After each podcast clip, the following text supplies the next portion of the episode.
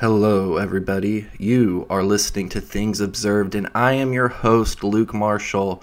And today we've got a good episode for you. The heat is turned back on at my house. We've got the unit fixed.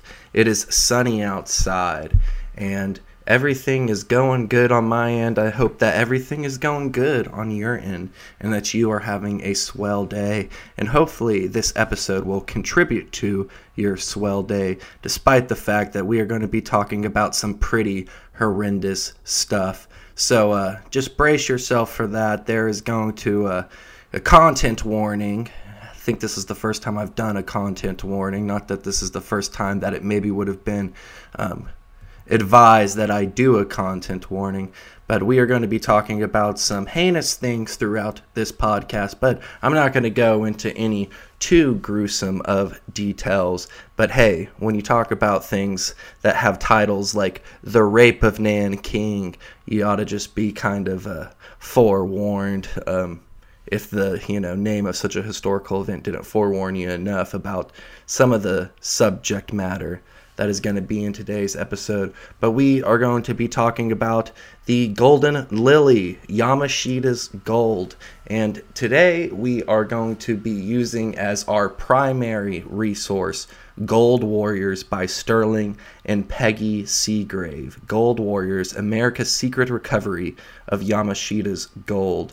And we are going to be using this book very heavily throughout the series. It is published by Verso Books and uh, it's very good. Highly recommend it, especially if you want to learn more about the subject matter of what we're going to be talking about in the next few episodes, because we're only going to really be scratching the surface. We're going to hit the the highlights as it is of uh, the book, and we'll, as the series goes on, dive into things that are not in the book. But anyhow. Um, if you want to get a more in-depth knowledge of the subject and if you want to get more details um, some interesting stories that are included in the book highly recommend gold warriors by sterling and peggy seagrave. But anyhow let's go back in time to imperial japan and our story today is going to start in 1895 when Imperial Japanese terrorists would pose as business agents of Japanese companies and they would assassinate Korea's queen, queen Min. And this would provide plausible deniability and enable the Japanese um, to come up with a pretext for the occupation of Korea, which would result in large scale plunder taking all kinds of gold and jewels and uh, artifacts and artwork, and they would really uh, pillage the whole area. And we are just going to kind of skip over some events really quickly in succession before we get into the meat of today's show. But, anyways, then Japan would go on to defeat Russia in 1904 and they would annex southern Manchuria. And Japan would work with Chinese warlords and gangsters who were affiliated with Chiang Kai shek's um, Kuomintang party. I, you know, am probably gonna mispronounce all kinds of things, so forgive me on that end. But after this, they would begin massive opium cultivation in Manchuria. And it has been said that in 1937 that Japan was responsible for 90% of the world's illegal drugs and Manchu Emperor Puyi um, would be turned into an addict, and thousands of opium dens would be up, opened as a subtle form of warfare against the Chinese. So, drugs have been being used as a weapon against populations long before the CIA would introduce crack cocaine into the uh, American ghettos and stuff, as it were, and create the crack epidemic. So, um, this would be followed, this, you know, um, occupation of Manchuria and the cultivation of drugs would be followed by unspeakable atrocities such as the previously mentioned rape of Nanking, where it is estimated that 350,000 civilians and POWs, even more by some estimates, would be slaughtered in the most brutal ways um, possibly imaginable. Tens and thousands of women and young girls would be raped, people would be beheaded and disemboweled. Just a horrible atrocity. And this is just, you know, two examples of uh, what was going on with the Imperial Japanese as they raped and pillaged their way through the Far East. Um, just to kind of shorten things, because we could do multiple episodes just on all the different countries that they would invade and loot, but Imperial Japan would loot 12 countries of great wealth in the course of 50 years as they went through the Far East. Uh, banks, gold reserves, museums, private art collections, even graves were not safe from the greed of the imperial Japanese army. And the purpose of this looting was twofold, and it was to remove any sense of cultural identity from the Far East, making them easier to subjugate and control while the Japanese continued on their imperialist crusade. And the second reason for this was to finance their military and political goals. And you know, I guess you could say as a third reason, doesn't even need to go, it could go without saying, but I'll say it was to further enrich the Japanese elite. And this operation of pillaging and getting all this gold bullion and treasure and art from um, their escapades was known as Operation Ken no Yuri, or the Golden Lily, named after one of Emperor Hirohito's poems. So, this systematic looting of Asia, known as Golden Lily, was not restricted only to the Japanese army, but would also involve collusion from the Japanese underworld and the Japanese royal family itself. And all of this was sanctioned from the highest levels, um, sanctioned by Emperor Hirohito himself.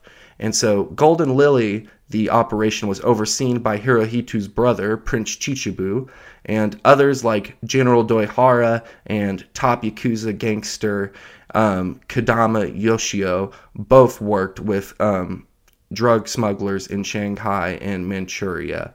Um, so, yeah, we have some um, a foretaste of you know what would begin to happen in America, where we see this nexus of the highest levels of powers and the army and intelligence services, um, this nexus between them and the drug trade. And so um, Imperial Japan was involved in all kinds of uh, truly despicable stuff, and their dreams of domination of the Far East were beginning to be tested once the pow- balance of power began to shift with America's presence in the war after Pearl Harbor, and especially after the Battle of Midway. And in the words of Peggy and Donald Seagrave in Gold Warriors, Japan would never regain the upper hand after the Battle of Midway. So initially, the ocean route to Japan was open because America was armed with faulty torpedoes that often missed targets, or they would simply bounce off the hull of Japanese ships. So Chichibu, who was in charge of hiding all this plunder, was also given large ships that the Imperial Japanese would disguise as hospital ships.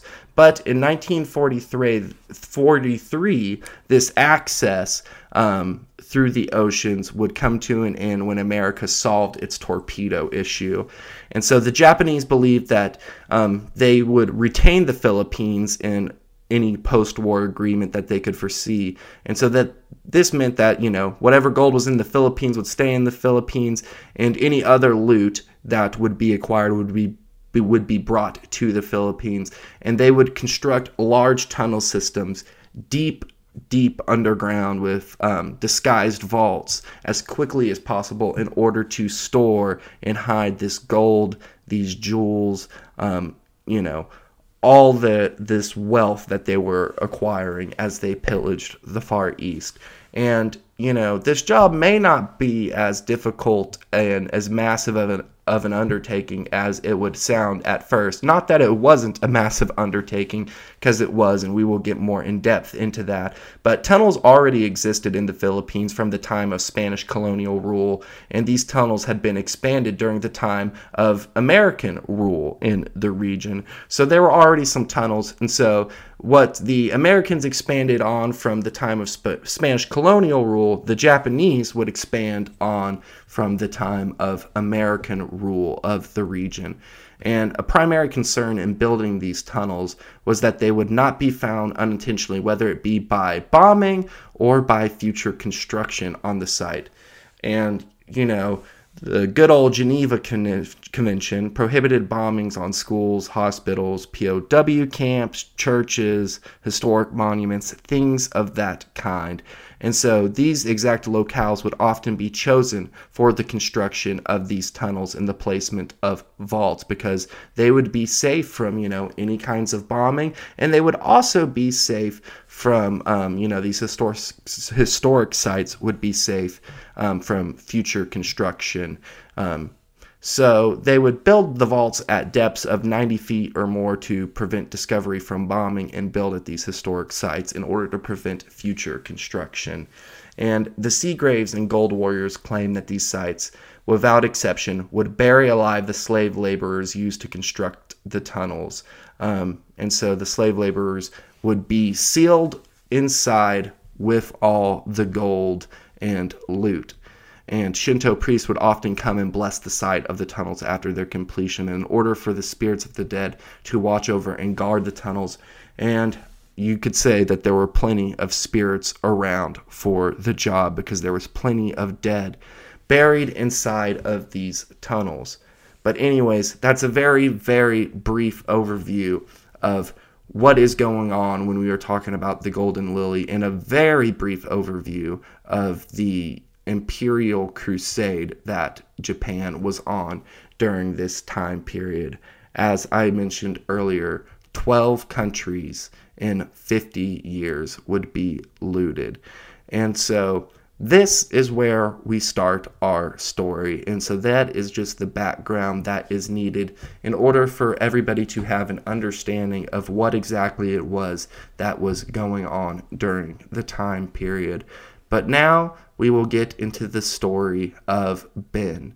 And um, I think that this story is very instructive and teaching us a little bit about what was going on with Golden Lily, what the operation looked like, and it's also just a very compelling story. So if you guys want to learn more about Ben Hamin Hamin's story, you can check out Gold Warriors. But anyways, let's go ahead and get into the story, learn a little bit more about Golden Lily, and see what exactly it was that was going on with Imperial Japan and the looting of the Far East at this point in time.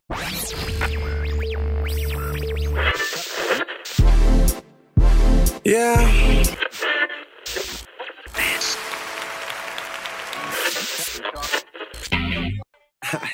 shit sound like 007 and 64 shit. Yeah, yeah, yeah, yeah, yeah, yeah, yeah. Jane, gold all in my chain, gold all in my ring, gold all in my watch. Don't believe me, just watch, nigga, nigga, nigga. Don't believe me, just watch. Don't believe me, just watch, nigga, nigga, nigga. Don't believe me, just watch. Don't believe me, just watch. Gold all in my chain. Gold all in my ring. Gold all in my watch. Don't believe me, just watch. This ain't for no fuck, nigga. You a real nigga, then fuck with me. This one for the hood, nigga. Hips of bitches that shop at Lenox. Dark skinned, light skinned, Asian and white women hype beast, we know about you. Don't buy shoes unless they're popular. For the hoes, my nigga. That's pussy poppin' that Magic City. Got you strong, my nigga. Then come match that shit with me. Smoking mid, my nigga. Then don't pass that shit to me. Uh-huh. This one for my niggas. And bitches buy that money. Cash out. Gotta love Chester bread. Them bad hoes at Onyx. Uh-huh fuck with no snitches. So don't tell me who tellin'. Nope. This one for them colleges, them bad hoes that spell.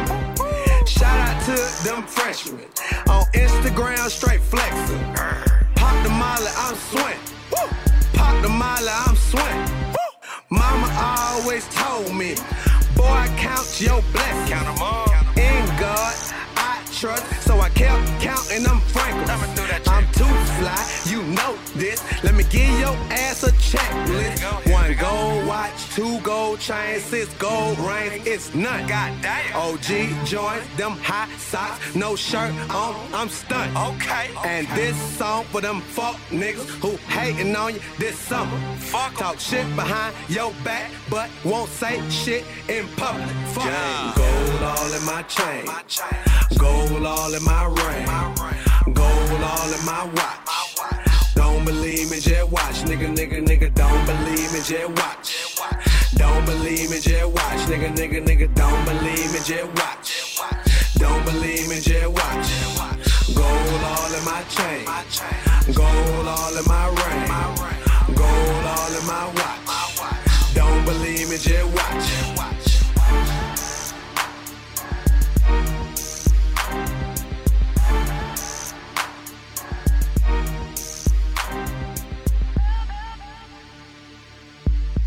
So Ben Hameen, or Ben as we will here on out refer to him as, was born in 1925, and when he was 17, Japan would invade the Philippines. Located in the lowlands of Pangasinan, Pangasinan, north of Manila, he found himself directly in the path of the invading Japanese, and looters would torch the house of Ben's family in Pangasinan, and so he would, along with his mother, grandmother, brothers, and sisters, flee for Dualo, which was situated in the mountains where Ben's uncle resided. And when Ben was growing up, he would often work with his uncle in the rice paddy fields. And when his family arrived at Ben's uncle's, um, his uncle would butcher a pig and feed everyone till they were full, which was much needed because during their journey up to Ben's uncle, they would only have meager amounts of rice and fermented fish paste to eat. So the pig was much needed sustenance for the family. And Ben's father was absent on this journey because he had actually been picked up and taken to a POW camp but fortunately, he was released after a few days there and he would later rejoin with his family. And so Ben's uncle gave his father a parcel of land to farm on, and they would cultivate sugarcane for sugar, rum, and hard candy. And so one day, Ben would go out into the woods, into the jungle, to cut down some dry bamboo for fire because they were going to make cane juice. And um, so he, he had grown accustomed to the previous 10 months of Japanese occupation, but this would all quickly change as he went outside to um, go cut down some dry bamboo. And while in the hills by himself, Japanese soldiers would surround the young Ben. And they wanted to know how to get to the San Antonio barrio. And so Ben explained that he couldn't show them without his father's permission. And so Ben would go home with the Japanese soldiers with him, and Ben's uncle would have to convince his father that the safest thing to do was to let Ben show the soldiers their way to the San Antonio barrio. And one of the men amongst the Japanese soldier was dressed different than the rest of the men. He was dressed in white, and he altogether had a different aura to him. There was something about him that commanded authority, and he was treated with great respect by all the other Japanese soldiers. And all the men referred to this man as Kimsu. So, shortly into the trip towards San Antonio, with Ben showing the men the way, the man in white said he decided that the group should head to the San Fernando um, to San Fernando instead, where the camp, um, their camp, was located. And Ben once again would say that he would have to ask his father's permission to um, take them to San Fernando. And this familial loyalty impressed Kimsu. And so on the way to San Fernando, Kimsu would rep- reprimand two Japanese soldiers who um, were discovered trying to rape a young Filipino woman. And this would, um, he would say that anybody who did this would subsequently be punished by death.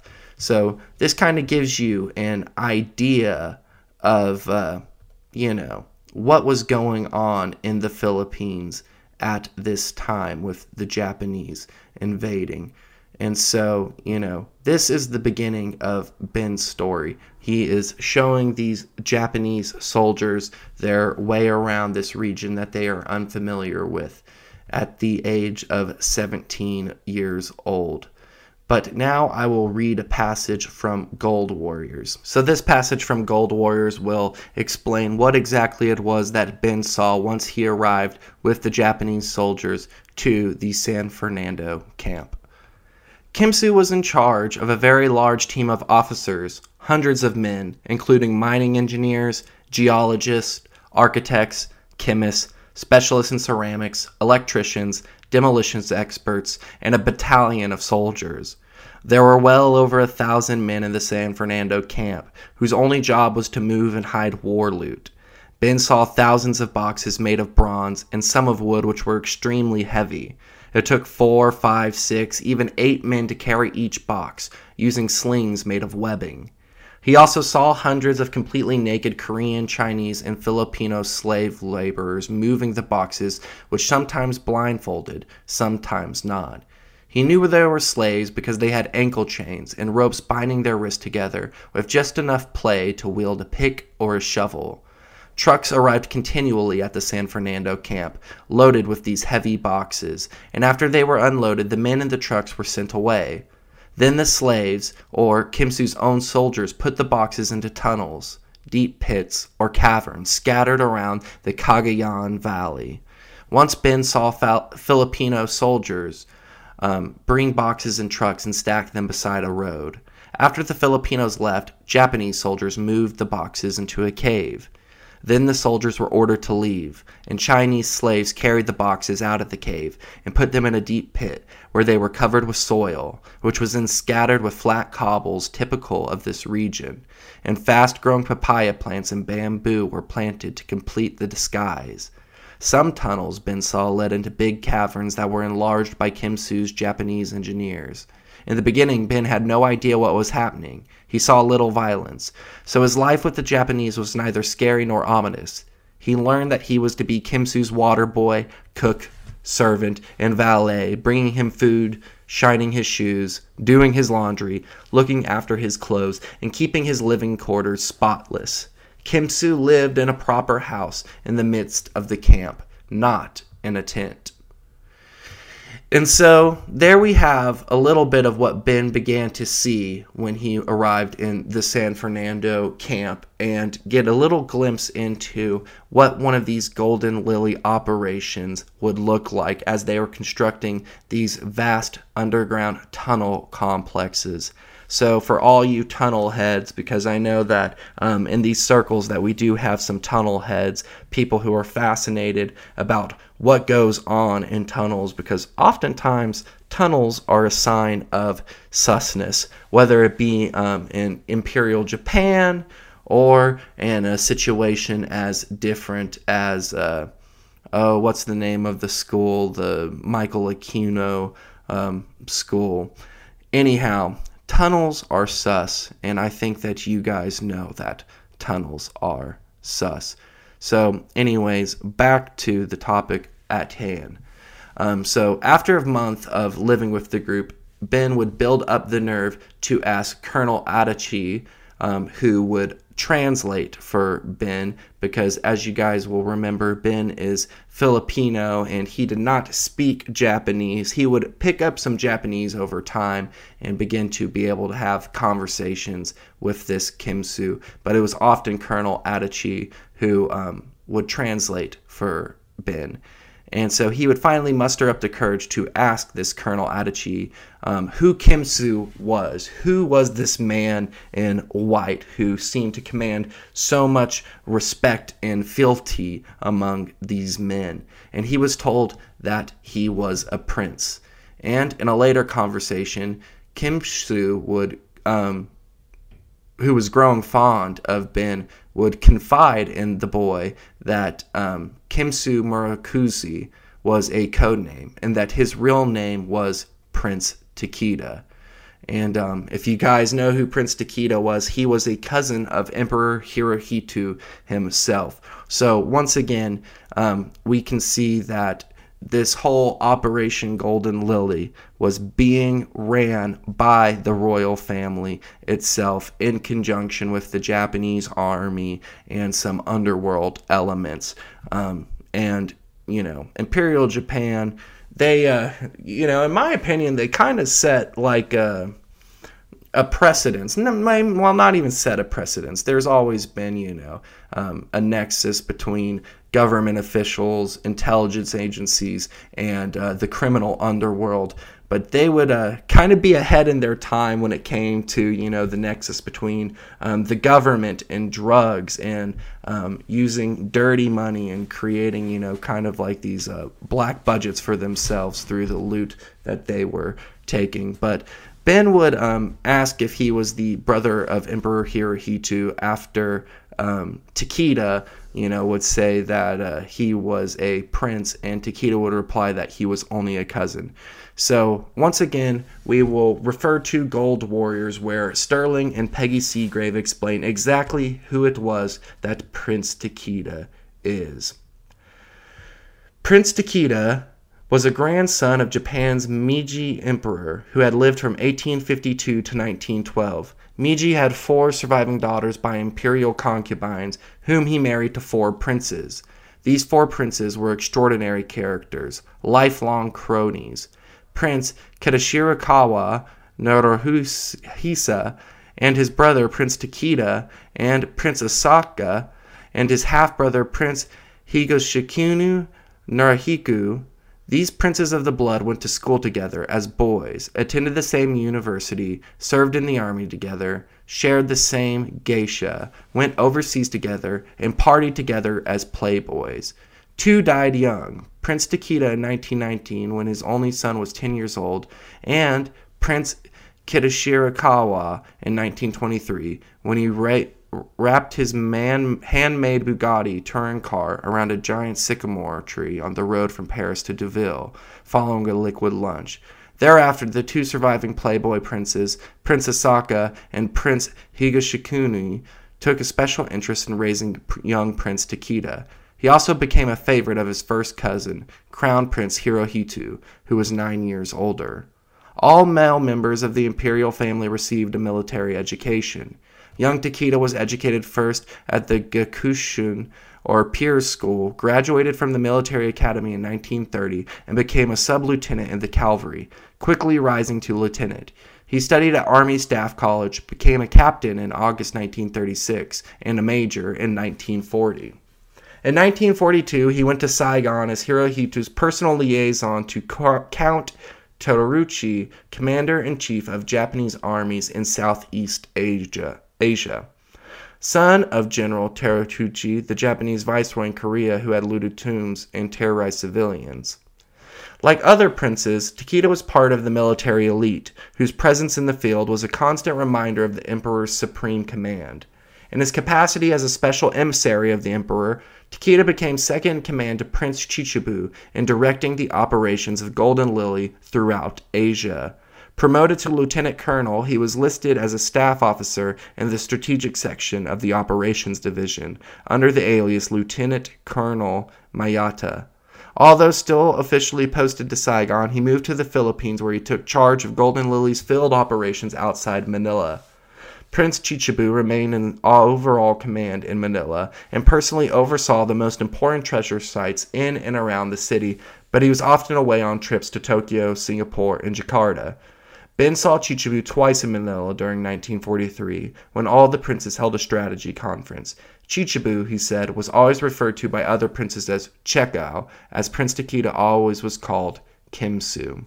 So there we get from the Seagraves a um, overall explanation as to who Takeda was. And once again, I would like to apologize, especially for any of you guys who know Japanese, for my absolute butchering of names.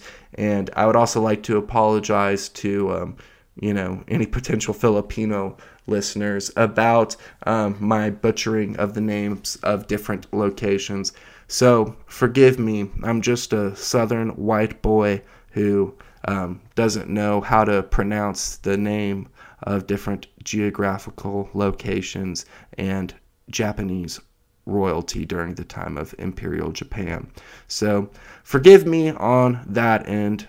My intentions are all well meaning because I am only trying to expose the Imperial Japanese and the ensuing black budgets that will um, be created by the US with this war loot. But I'm getting ahead of myself. But, anyways, all apologies. But, anyhow, back to the story of Ben. So, Ben would eventually learn what was in the boxes when he was sent to fetch salt and he would stumble into a room that he was not permitted to be in. But when he was seeing all these boxes around, he thought, hey, maybe I can find Takita's salt for him. And he would open a box and find that the whole damn box was filled with gold bars and that the entire room was filled with boxes. And so Takita would ask him what he was doing in the room, and Ben would answer that he was looking for salt, which luckily amused Takita, and Ben was only lightly reprimanded. But, um, you know, had Ben not been so well liked by Takita, the punishment could have been much more severe because uh, you don't really want to cross the Imperial Japanese when you're working as their servant boy. Um, so if any of you guys find yourself back in time in that situation, don't do it. Um, and Ben would continue to see large amounts of war loot arrive. Um, one time, for a period of two weeks, he would see basically a constant procession of trucks bringing in loot to one of these tunnel complexes. So Ben would come to learn that there were 175 sites built, which belonged exclusively to Hirohito and the royal family, and that Kimsu was tasked with hiding this loot. So all the sites had a chief engineer, mining expert, architect, experts in mixing and molding ceramics, and demolition experts, and chemists for poisoning the sites for any potential would be looters or discoverers of the loot.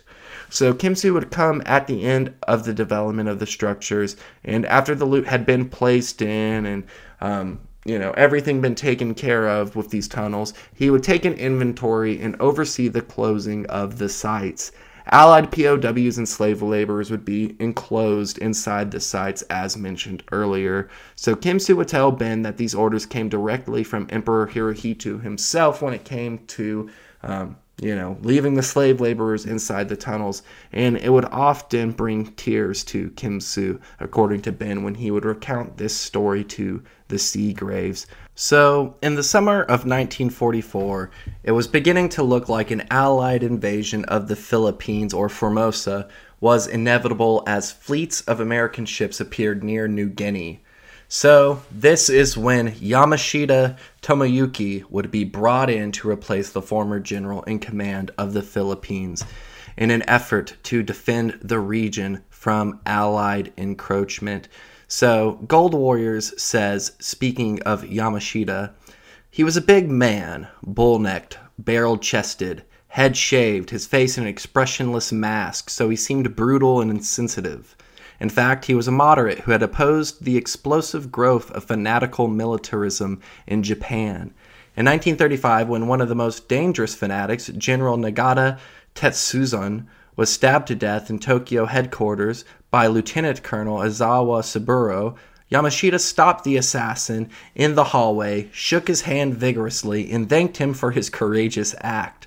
Because of his extraordinary victory at Singapore earlier in the year, Yamashita became such a public hero in Japan that he was feared and resented by Prime Minister Tojo, who recalled him and salted him away in Manchuria for the bulk of the war. By mid 1944, however, Tojo had been forced out of office, and the High Command sent General Yamashita directly from Manchuria to Luzon, hoping that this military genius could produce another miracle. He arrived to Manila on October 6, 1944, too late to alter the outcome significantly. Thus, Yamashita became involved with Golden Lily only during the final 10 months of the war. When the princes and their helpers were hastily moved the last truckloads and freight cars of gold bullion and other treasure into the mountains north of Manila, where Yamashita planned to hold out as long as he could. As it happened, Yamashita was a personal friend of Prince Chichibu, who, as a young officer in early 1930s, had served in his regiment in Tokyo. So there was immediate rapport between them and when they were brought together by circumstance in Manila.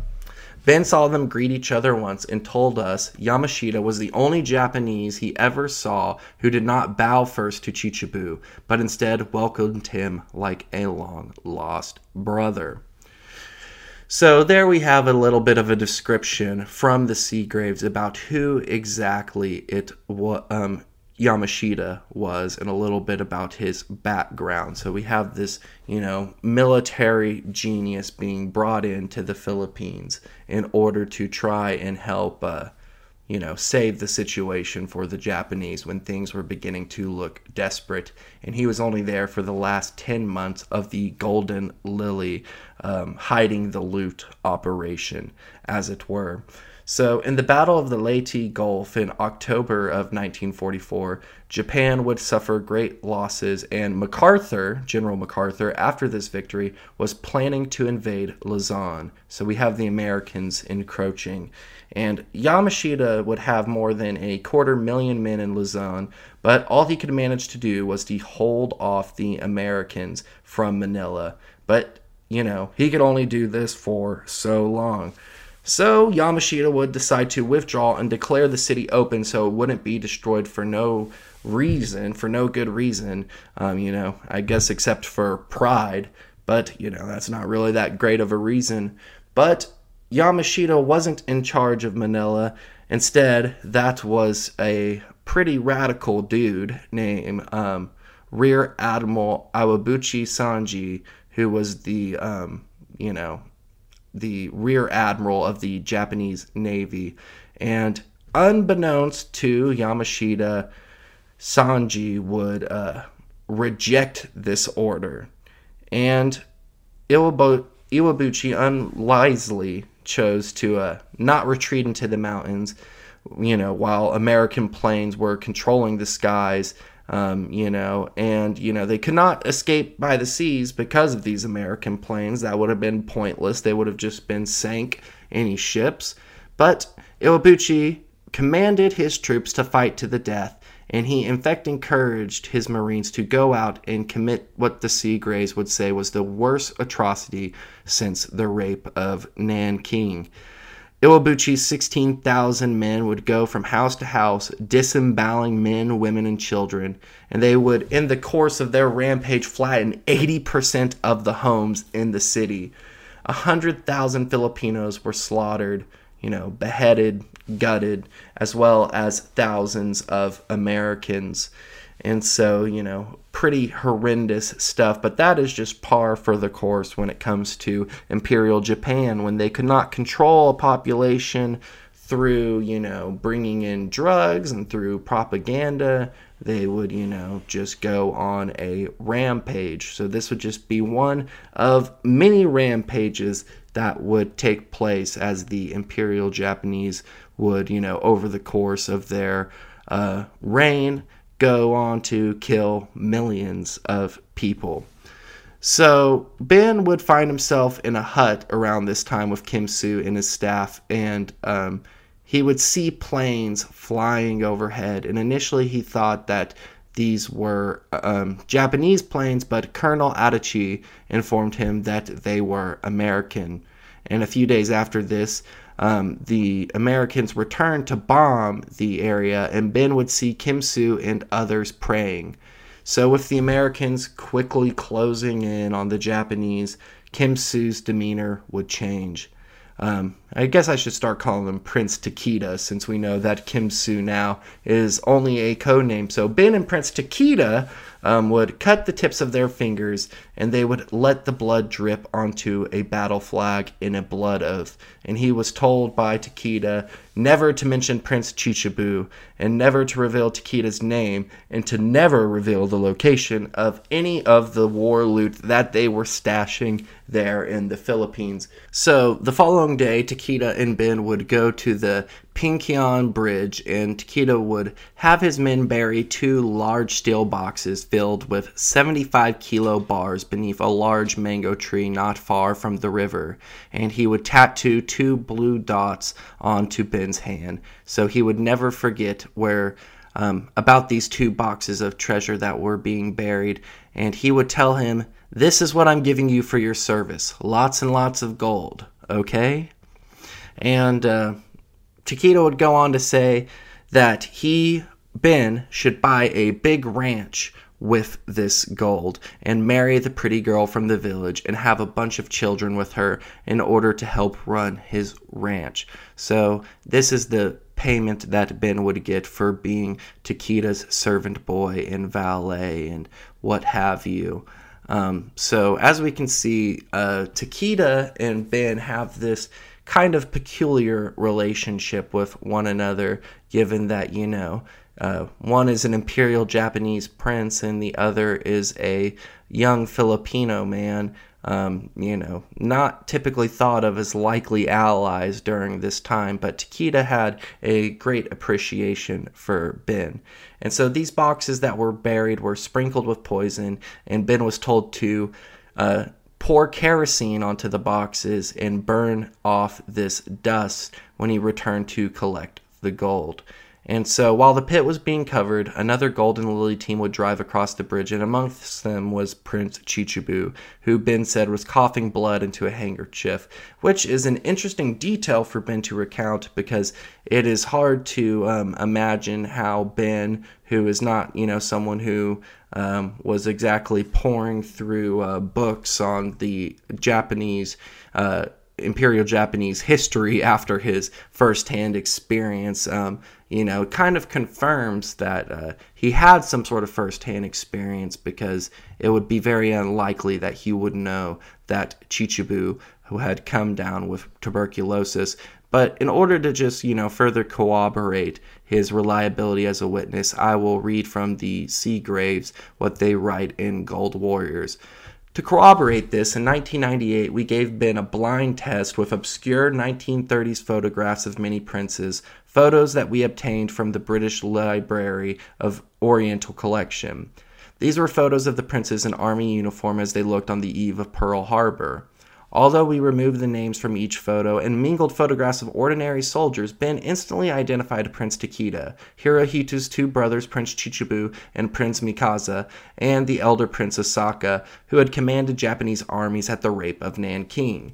Ben said he had spent time with each of them, bringing them food, tea, and cigarettes while they inventory enclosed treasure sites. Ben Valmores was a rural rice farmer who never left the Philippines and never went beyond grade school, so his instant correct identification of the princes was persuasive. When he came upon our photo of Prince Takeda, Ben froze, and then began crooning the Japanese folk song Sakura Sakura, or Cherry Blossoms, which he said Takeda often sang to himself. So, you know, there we have the Seagraves, you know, talking about just Ben's reliability as a witness to all of this going on.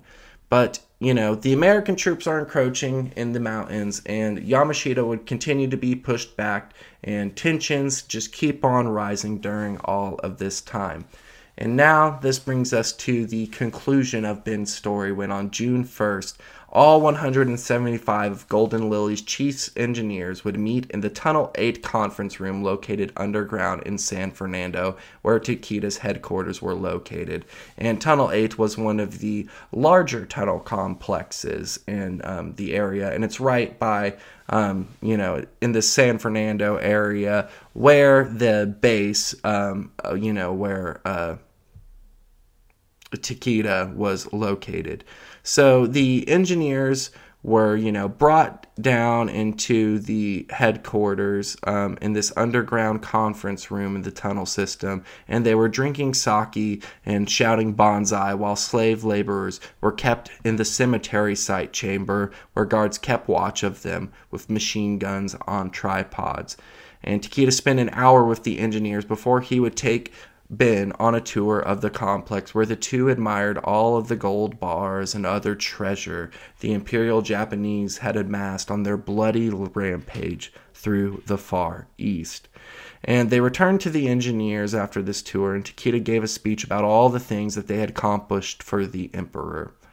But around midnight, Yamashita would arrive and tell Takeda it was time for them to depart, and tell Takeda that Ben would have to remain in the tunnel. But Takeda would insist that Ben was coming with him and that he had personally promised his family that he would return the boy home.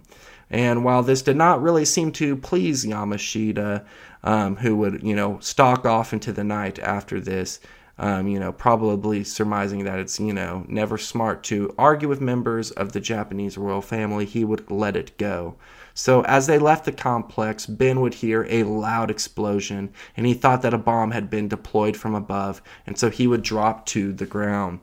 And when the earth finally quit shaking, he would see Takeda crying. He said he had been ordered to do this from the emperor himself.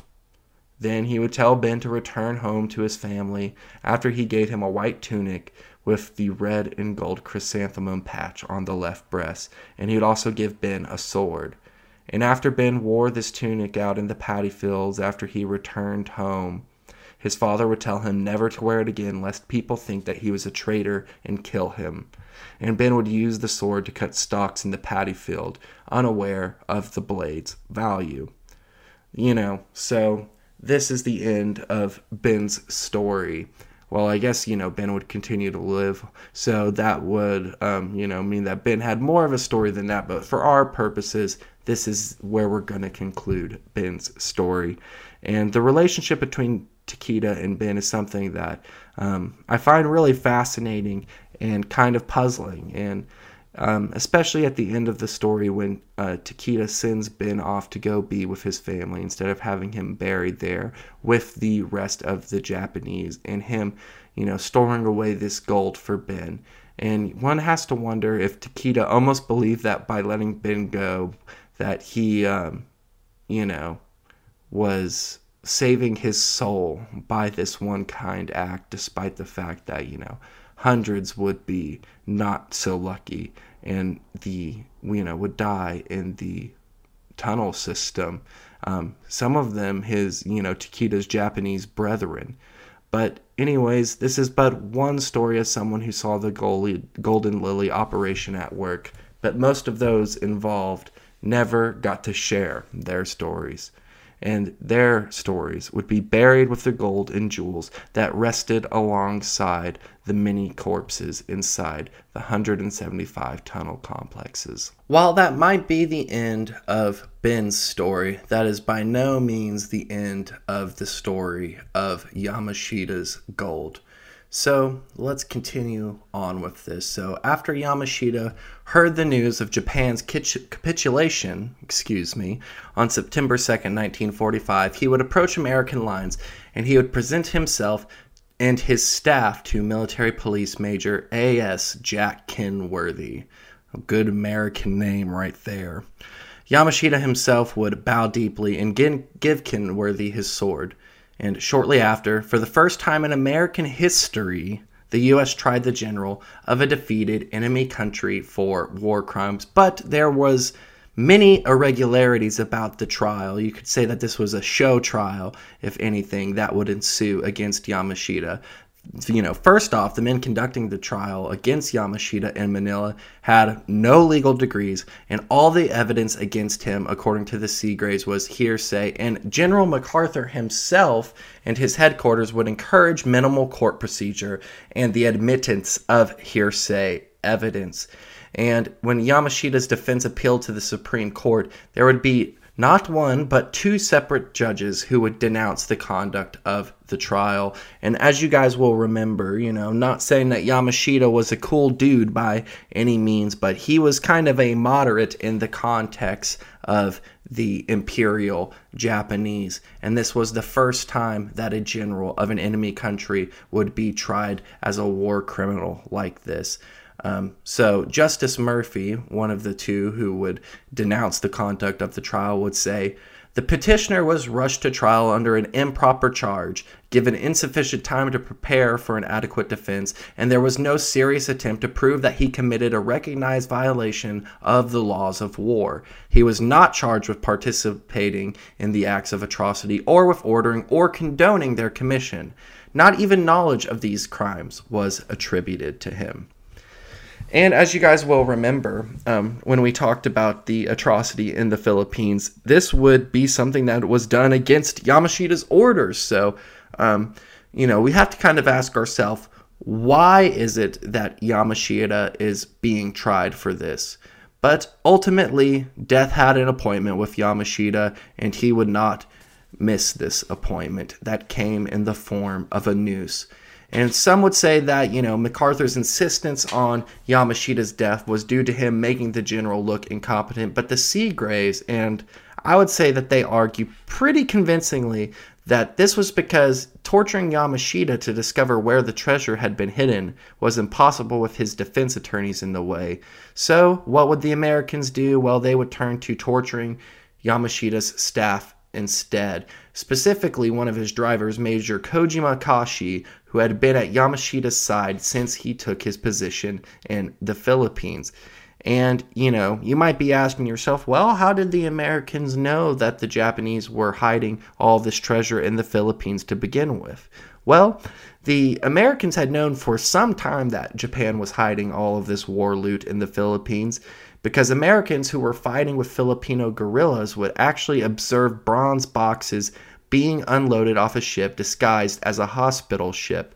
And so, you know, we have this strange loot being taken off a ship that's obviously disguised as a hospital ship. And the Seagraves would actually say that they would identify this ship through intelligence records as the Huzi Maru. And the ship had been taking treasure from Singapore to Manila for Prince Chichibu and the Golden Lily. And this isn't the only instance of Americans, you know, seeing strange cargo being secretively unloaded in the Philippines. But another instance of this would be when the U.S. discovered the existence of war loot, um, of the U.S. discovering the existence of this war loot, was when American troops landed on Leyte and observed convoys of trucks with odd cargo going into the mountains. So, Japan's secret was out. The cat is out of the bag. And the man who would carry out the torture of Yamashita was Severino Garcia Diaz Santa Romana, which uh, pretty cool name, I must say. And he was called Santi by his friends. So, good old Santi was a Filipino American intelligence officer who was enjoying his work given the recent Japanese savagery against Filipinos that had been taking place. You know, things including everything from beheadings to game rapes and, you know, other horrors that are unfathomable to most folk who have it much more cushy um, now. I mean, if you're listening to this podcast, you have it more cushy. You, um, you know, have smaller fish to fry or things to worry about. But, anyways, U.S. Navy warrant officer John C. Ballinger's men would be the ones to observe both of the movements of loot that we. Um, I previously referred to just a second ago, and Ballinger's son Gene would actually tell the Seagraves. This was not nearly as big a secret at the time as the Japanese wanted it to be. They were in a big hurry and made the mistake of not paying attention. Medina's company kicked their ass and blew the tunnel shut, Japs and all. So, you know, we have further confirmation that the secret was out. And so Ballinger would pass this information on to American intelligence, specifically CIA precursor, the OSS, you know, Wild Bill Donovans and the good old boys, you know. Um, we were once Wall Street, but now we are a, uh, you know, the guys who, you know, stage events on the global stage and are, you know, fighting the good fight against communism in the future and all that stuff. You know, all these former Wall Street lawyers and bankers getting into the field of intelligence, you know, precursor to the CIA. They were the good old boys before they were called the CIA. And um, so the OSS had already been monitoring the movement of Axis Gold bullion um, in fact, one instance of the you know monitoring of Axis gold that you know wasn't Japanese gold but good old Nazi gold um, was um, you know would actually become the subject of a turf war between the then Secretary of the Treasury Henry Morgenthau and the OSS chief in Switzerland. You know him, you love him. CIA. Um, he'd go on to be CIA director Allen Dulles. You know. Um, so, you know, long before he'd be, you know, kicked off the Warren Commission, um, not kicked off the Warren Commission, fired by um, JFK and then take his place on the Warren Commission and, um, you know, do all kinds of other fun stuff. We have Allen Dulles, um, you know, fighting with Henry Morgenthau about you know what to do with this Nazi gold. And let's just say that Allen Dulles was a little bit more enthusiastic than the reticent Henry Morgenthau. Um, so you know, in one case, American agents would watch 280 trucks. Um, of Nazi gold. These trucks were owned by Swiss firms, and then they were painted with red crosses, you know, giving them uh, a cover of neutrality. And they would watch these 280 trucks transport Nazi gold from Germany to Portugal, a neutral, safe ha- haven.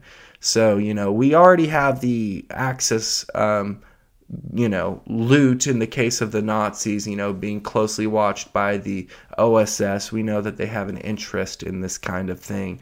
Um, makes for good black budgets, which we'll get much deeper into that. But, um, you know, we're getting ahead of ourselves when it comes to the Nazi gold. And, you know, we'll get more into the Black Eagle Trust for those of you guys who know about that in the future. But back to the torture of Major Kojima. As the Seagraves write in Gold Warriors, this brutal interrogation of Major Kojima produced results that astounded everyone from General MacArthur all the way up to the White House and became one of the biggest state secrets of the 20th century. Even today, it remains carefully obscured by making all archival records on this topic inaccessible for reasons of national security.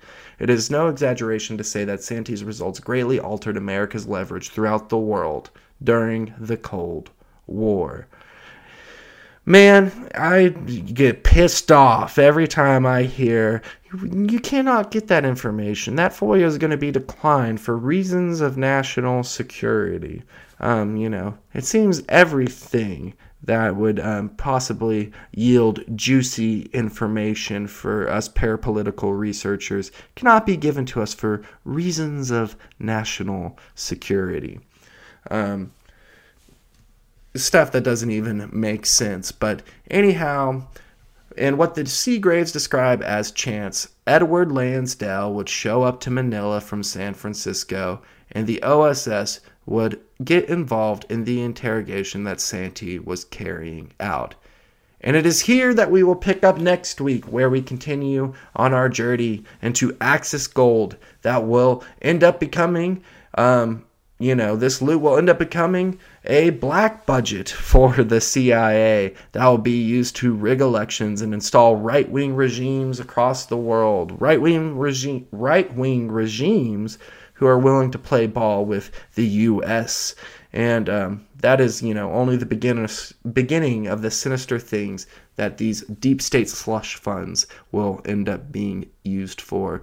So make sure to join us on upcoming episodes where we dive deeper into Yamashita's gold. We're really just setting up the story as of the moment. You know, so we have the Imperial Japanese who are doing all these false flag attacks they are getting into the opium trade and, you know, cultivating all kinds of opium in Manchuria, you know, responsible for, at the time of 1937, by some accounts, 90% of the world's illicit drug trade.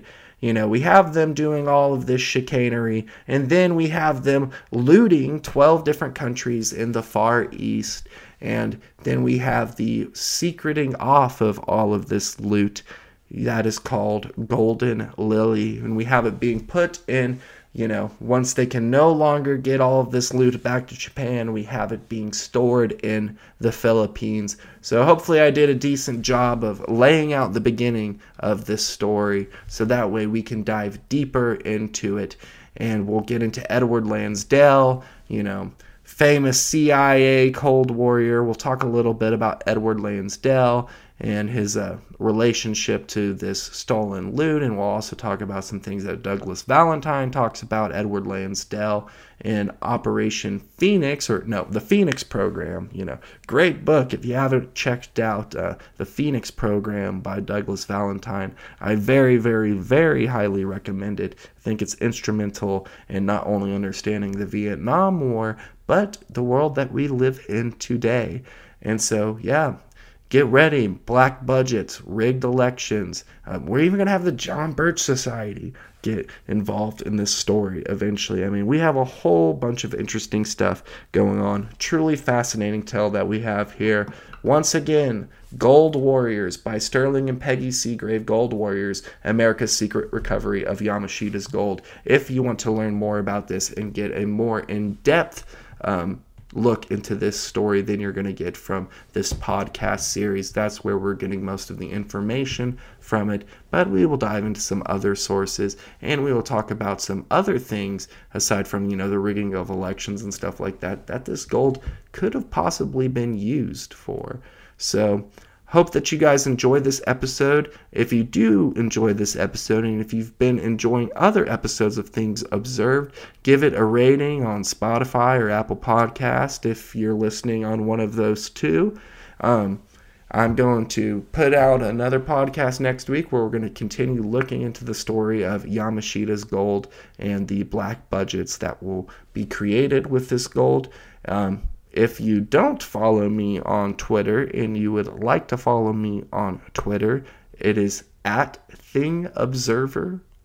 And so you can check out the threads that I put out there. I oftentimes will put up photos and threads related to the podcast that I've been doing recently, and I'll occasionally talk about some other stuff on there. You can also message me on there if you want to message me anything. My DMs are open. Anybody can message me, and you can say whatever you want. You can say, You rock, you suck. You can ask me questions.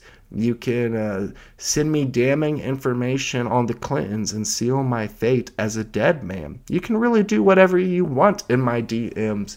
They're open to you, dear listener.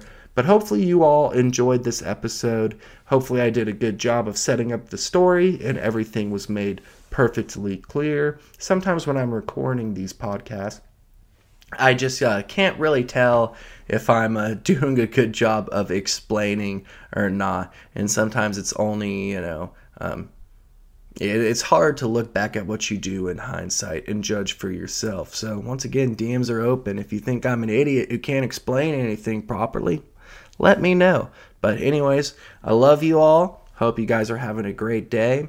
Hope you guys have a great week, a great life, and just, you know, be happy. Not everything in the world is, you know, CIA black budgets, you know, used to uh, rig elections and fund mercenaries in foreign countries who are working for right wing regimes or to, you know, maybe kill Kennedy or pull uh, a 9 11. You know, you need a good old black budget for stuff like that, but that isn't everything that there is. There's also friends and family and dogs. Speaking of dogs, Josie. Josie, Get over here. You have anything to say to the people? She's feeling sheepish. She does not want to get on the mic, so you guys will not be hearing from my co host, who's oddly silent today. But, anyways, love you all. Take care. I will talk with y'all soon.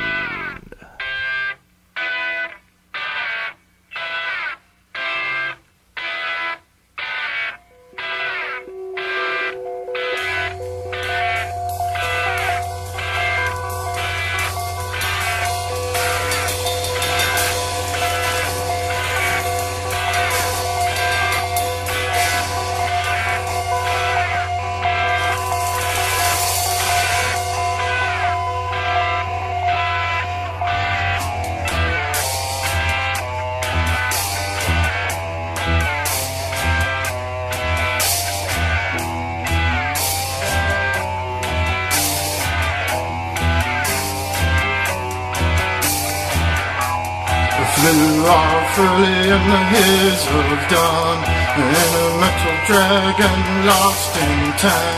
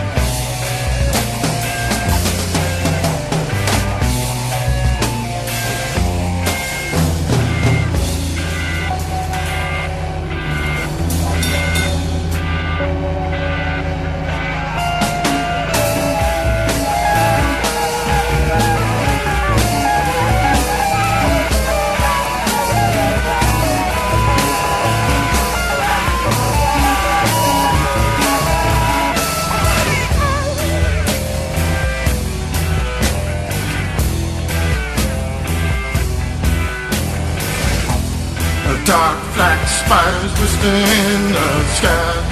Reaching twisted claws on every side.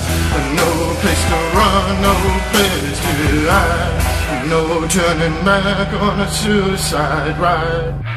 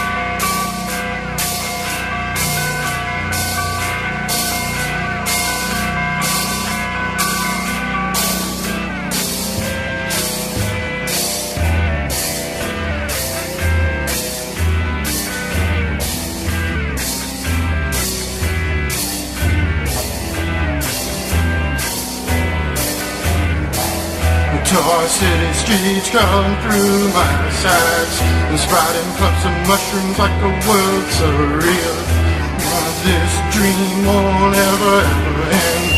And time seems like it'll never begin. 30 seconds in a one-way ride. 30 seconds in a place too high 30 seconds in a one-way ride. 30 seconds in a place high 30 seconds over Tokyo. 30 seconds over Tokyo. 30 seconds over Tokyo. 30 seconds over Tokyo. 30 seconds over Tokyo. 30 seconds over Tokyo. 30 seconds over Tokyo. 30 seconds over Tokyo 30 seconds over Tokyo 30 seconds over Tokyo 30 seconds over Tokyo 30 seconds over Tokyo 30 seconds over Tokyo 30 seconds over